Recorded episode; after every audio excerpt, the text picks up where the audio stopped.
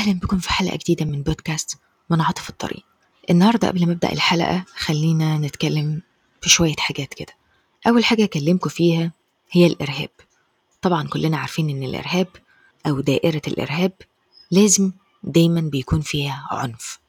ما هو العنف ملازم للإرهاب. فزي ما بعض الكتب بدأت تنص على إن الدائرة المحفوظة للإرهاب أو الدائرة اللي دايما بتحصل للإرهاب أو تكرار العنف في شكل الإرهاب بيبدأ بعنف وبعدين يبقى في ضحايا فبعد ما يحصل ضحايا يبقى في منتقمون وبعدين يرجع تاني العنف وبعدين برضو ترجع الضحايا وتفضل تلف دايرة الإرهاب. وبرضو نص بعض الكتب بإن الاستراتيجية وراء أي عمل إرهابي بصرف النظر بقى عن شكل العمل الإرهابي ده هيكون إيه؟ العمل الإرهابي ده ما بيكونش لا تلقائي ولا عفوي لأ. العمل الإرهابي ده بيكون من قبل مجموعات. المجموعات دي ليها أهداف محددة. سواء كانت بقى المجموعة ديت مجموعة يمينية تبع الدولة أو يسارية معارضة أو عرقية أو ثورية أو حتى ممكن تكون تبع أفراد القوات المسلحة بس كلها بتهدف لنشر الرعب وتخويف السكان طب أنا ليه بدأت معاك البداية ديت؟ بدأت معاك البداية ديت لأن لما يحدث في السودان الآن مع الأسف مفيش معلومات كافية أو بمعنى صح مش قادرة أشوف مراسلين عمل يوصلونا المعلومة بصورة أوضح تكاد أن تكون المعلومة معدومة شوية. يعني نهايتها هتبقى إزاي؟ أو هتتوقف الحرب الموجودة في السودان دلوقتي دي إزاي؟ بسبب إن إحنا مش قادرين يعني يبقى في تصوير للمعلومة كاملة.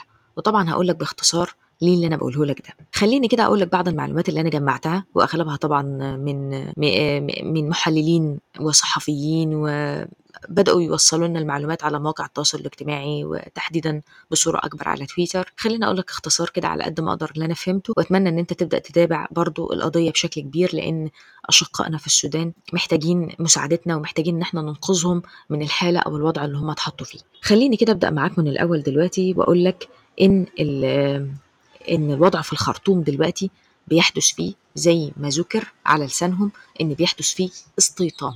يعني إيه استيطان عايزة أقول لك إن من 8 شهور كده يعني من شهر أربعة بدأ يبقى في خلاف ما بين قائدين أو ما بين قوتين قوات الدعم السريع وما بين الجيش النظامي.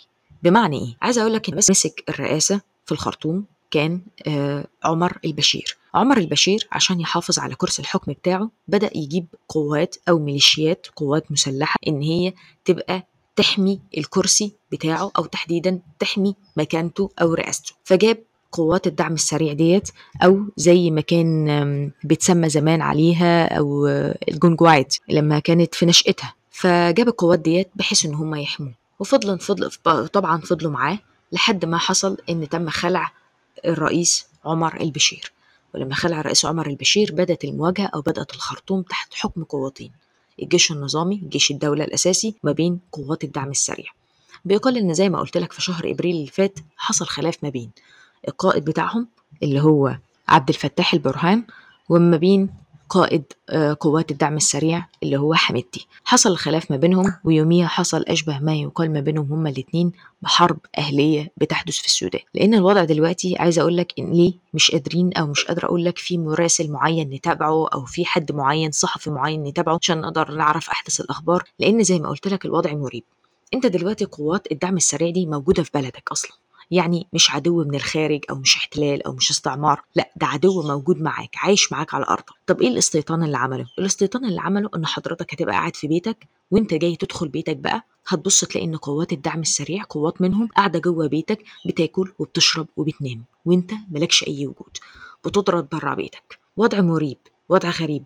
القوات ديت معاها السلاح بتاعها ومدعمة بدعم خارجي. مش عايزة أقولك إن معاهم كمان مرتزقة من خارج السودان وبالتالي حجم الدمار اللي بيحصل كبير جدا وفيه نهب وسرقة. ما أنا بقولك هتدخل بيتك مش هتلاقي بيتك هتلاقي ناس قاعدة فيه. عشان كده مفيش مراسلين. تقدر تقولي المراسل دلوقتي هيصور إزاي؟ أو هيصور الحدث إزاي؟ ده ممكن يدخل بيته مش هيلاقي أي حاجة خالص. هيلاقي ناس تانية اللي قاعدة في بيته.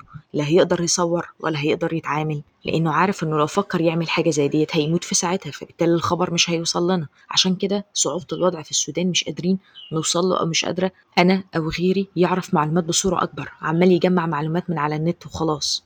وبما إن ده طبعا مش هدفي الأساسي أو مش هدف البودكاست بتاعي أنا مجرد بديك معلومة هتحفز لبداية معلومة تانية جديدة أو معلومة قديمة أو معلومة حديثة للكتاب المرشح. خلينا نكمل بقى. يعني دلوقتي الخلاف ما بين قوات الدعم السريع وما بين الجيش النظامي وزي ما قلت لك إن قوات الدعم السريع عاملة استيطان في العاصمة الخرطوم وكان نتيجة كده إن ملايين من السودانيين انزاحوا وخرجوا بره الخرطوم وبدأوا يروحوا لدول موجودة في شمال مصر في اثيوبيا في تشاد بدأوا ينتقلوا في جنوب السودان وغرب السودان وفي شرقها بحيث إن هم ما يتعرضوش لقوات أو لما تفعله والنهب والسرقة التي يتعرضون لها من قوات الدعم السريع. طيب خلينا كده أقول لك على معلومة برضو آه تم تناقلها بأن قوات الدعم السريع ديت أنشئت هي عبارة عن قوات من القبائل العربية الموجودة في غرب السودان وبالتالي إن القوات العربية ديت بدأ يتم شحن فيما بينها فبالتالي بدأت تعادي القبائل غير العربية الموجودة في غرب السودان. وبالتالي بدأت حروب ما بينهم أو خلافات ما بينهم على أساس قبلي بحت. فبالتالي إيه اللي حصل؟ بالتالي بدأت قوات الدعم السريع ديت تكبر بارتكابها للفظائع والمجازر وحرق القرى بأهلها في غرب السودان. فبالتالي بتزداد نفوذها وبتكبر شأنها زي أي قوة عسكرية بتكبر شأنها. وزي ما قلت لك هي كان اسمها زمان الجونجوايد قبل ما يجيبها عمر البشير. وبرضه فضلت قوتها تزداد تحت غطاء رسمي من الدولة. لكن لما سقط نظام البشير بدأت هي وقوات اللي أو بين بين الجيش النظامي تعامل متبادل ما بينهم هما اللي والخلاف زي ما قلت لك حصل في إبريل اللي فات. فبالتالي الحرب لحد دلوقتي ديت لسه ما وقفتش. فبالتالي الحرب دلوقتي لسه ما وقفتش. أشقائنا في السودان الكهرباء تكاد أن تكون منعدمة الإنترنت مش قادرين نوصل لمعلومات عنهم مية بيضطروا إن هم يروحوا لحد النهر مفيش مية موجودة.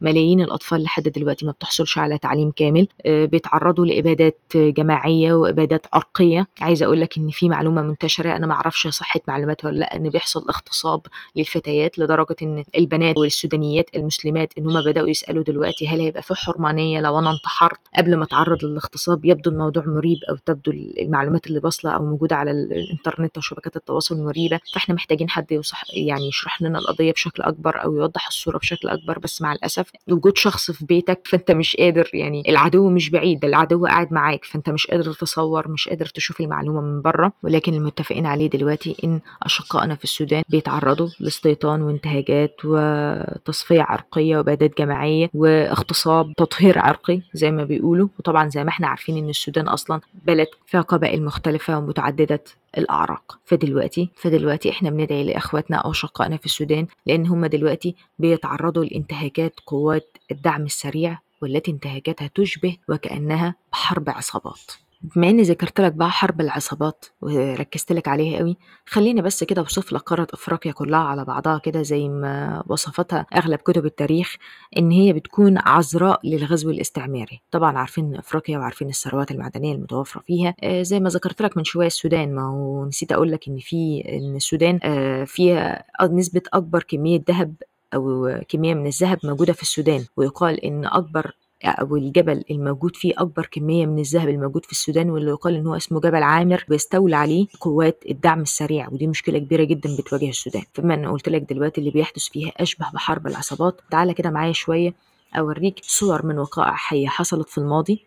من الكتاب المرشح مني النهارده بتوضح لك حركة حروب العصابات دي ممكن يبقى شكلها عامل إزاي أو بتعمل إزاي أو إزاي بتأذي أهلها حتى لو أنت مش قادر تشوف الصورة كاملة. فأنا هوري لك صورة مشابهة ليها في دولة أفريقية تانية عشان تبدأ أنت تبحث عن المعلومة وتبدأ تشوف إيه الأفكار الجديدة أكتر. نرجع تاني لإفريقيا اللي قلت لك عليها عذراء الغزو الاستعماري نتيجة ثرواتها المعدنية. وبالتالي آه زي ما إحنا عارفين بعد الحرب العالمية الأولى والحرب العالمية الثانية وإزاي إن الاستعمار آه بدأ يقسم إفريقيا كلها والدول الأفريقية. إزاي بدأت تحتل من الغرب ومن الدول الأوروبية بريطانيا وفرنسا وإيطاليا وإن إزاي بدأت ألمانيا تدخل حلبة حلبة الصراع على والاستعمار عليها. فطبعا أغلب الدول الأفريقية كلها بتعاني من ثلاث حاجات أساسية معروفة. الاستعمار تاني حاجة المرض تالت حاجة اللي هي حروب العصابات اللي بتحدث بيها زي ما أنت شايف دلوقتي. حتى وإن ما كانش في السودان بقت قال عليه حرب عصابة بشكل مباشر بس اللي بيعملوه ده أشبه بما يحدث في حرب العصابات. بما إني قلت لك حرب العصابات فالكتاب المرشح من النهاردة هيرجعك لفترة كده معينة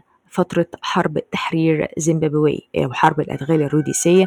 هي حرب أهلية بدأت سنة 1964 وانتهت سنة 1979 وتم الاستقلال التام سنة 1980 طبعا لما جيت قلت لك حرب عصابات أنت افتكرت إنها حرب للدفاع عن الشعب ضد الجيش المعادي لكن لا. حرب العصابات اللي كانت موجودة في زيمبابوي في الفترة ديت هي تتمثل في السوجة. السوجة دي أمر مختلف تاني خالص. السوجة ببراهاتهم الحمراء بيعملوا بأعمال عنف تخريب آه، تحريض بالقتل بالبلاد. مش كده وبس لا ده حرب التحرير اللي بدأت ديت منذ بدايتها أفسحت الطريق للإبادات العرقية والإضطرابات المدنية والمناوشات السياسية والهجرة الجماعية كمان. كل ده أثر على جيل كامل من الأفارقة في روديسيا الجنوبية زيمبابوي. الكتاب الم- المرشح من النهاردة هيبدأ يشرح لك رحلة الذات أو إزاي رحلة الذات أو رحلة المعرفة بالذات والانتصارات الشخصية اللي بتبدأ تحققها البطلة جيني بإن هي بدأت تعرف حقيقتها إيه أو إن هي خلاص عرفت إن اللي بيحدث حواليها ده أمر مسلم بيه فإزاي تحصل على حريتها اللي هتمكنها إنها تحلق في الفضاء؟ وبالتالي تقدر تواجه وبالتالي تقدر إن هي تواجه كل ما تتعرض له بلدتها من حروب والمرض اللي كان منتشر في الفترة دي وهو مرض الإيدز. عشان كده في الفترة دي كان يقال إن هتلاقي عظام مدفونة. وقت الحرب وما بعد الحرب ومن المرض الإيدز الرواية ممتعة جدا لأن أنت بتقرأ الرواية هتعرف إزاي طريقة تفكير حروب العصابات دي بتبقى عاملة إزاي وإزاي نتيجة الاستعمار والعنف اللي بينتج عنه وإن إزاي إن ممكن تكون العصابة دي كانت بتدافع عنك في الحرب ففجأة وإزاي تكون العصابة دي بتدافع عنك في الحرب فبجأة بعد كده بعد الحرب انقلبت عليك زي ما عملت السوجة كده وإن هي بدأت تعمل اغتصاب جماعي ومجرد إصابة شخص واحد منهم بس بمرض الإيدز ده كان سبب كافي إن بقية الأفراد الموجودين يصابوا بمرض الإيدز. ايا يكن الطريقة اللي هينتشر بيها المرض. فبالتالي الكتاب ممتع جدا لأن أنت هتعرف فكرة جديدة حاجة مش مألوفة إن أنت تسمع عنها جديدة فكر جديد فكر إرهاب من نوع مختلف مش إرهاب ديني ولا إرهاب ولا إرهاب عالمي غرضه سياسي. زي ما إحنا في الفترة الأخيرة بنسمع أو تحديدا بعد أحداث الحادي عشر من سبتمبر لا أنت هتشوف إرهاب من نوع مختلف. إرهاب من ناس متعايشة معاك أحيانا كانت معاك وفجأة بقت ضدك. زي ما بيحصل في السودان دلوقتي الاستيطان اللي حصل من قوات كانت متعايشة معاك فجأة القوات دي قلبت عليك وقلبت على الجيش النظامي بتاعك. كتاب المرشح من النهاردة هو مختلف فعلا على قراءته وإنك هتقدر تتعامل إزاي بإن الاستعمار أو الاحتلال أو الاستيطان ايا يكن نوع الإرهاب اللي هتتعرض له فإزاي إن في أفراد بتقدر بمعرفتها لنفسها إن هي توصل بحريتها إنها تنجح أو إنها تقدر تكمل. فالصعوبات اللي بتقدر تواجهها الأفراد أو الشعب بيساعده إن هو يكون تاريخ الأمة بتاعته وبالتالي بيتحقق تاريخ أمة وانتصارات شعب. الكتاب المرشح مني النهاردة اسمه نظرية الطيران لسيبي وي جلوريا اندلوثو وهي من أصول أفريقية ودرست بالولايات المتحدة الأمريكية الكاتبة والنسخة اللي معايا مترجمة من سراج سراج. قبل ما أقول لك قراءة سعيدة بمناسبة إن النهاردة عيد ميلادي وبداية الثمانية والعشرون عاما أتمنى إن الناس تبدأ تقول لي رأيها في البودكاست بتاعي وإيه اللي عايزين يسمعوا مني أكتر وإيه اللي مش بيعجبهم. وشكرا جدا وقراءة سعيدة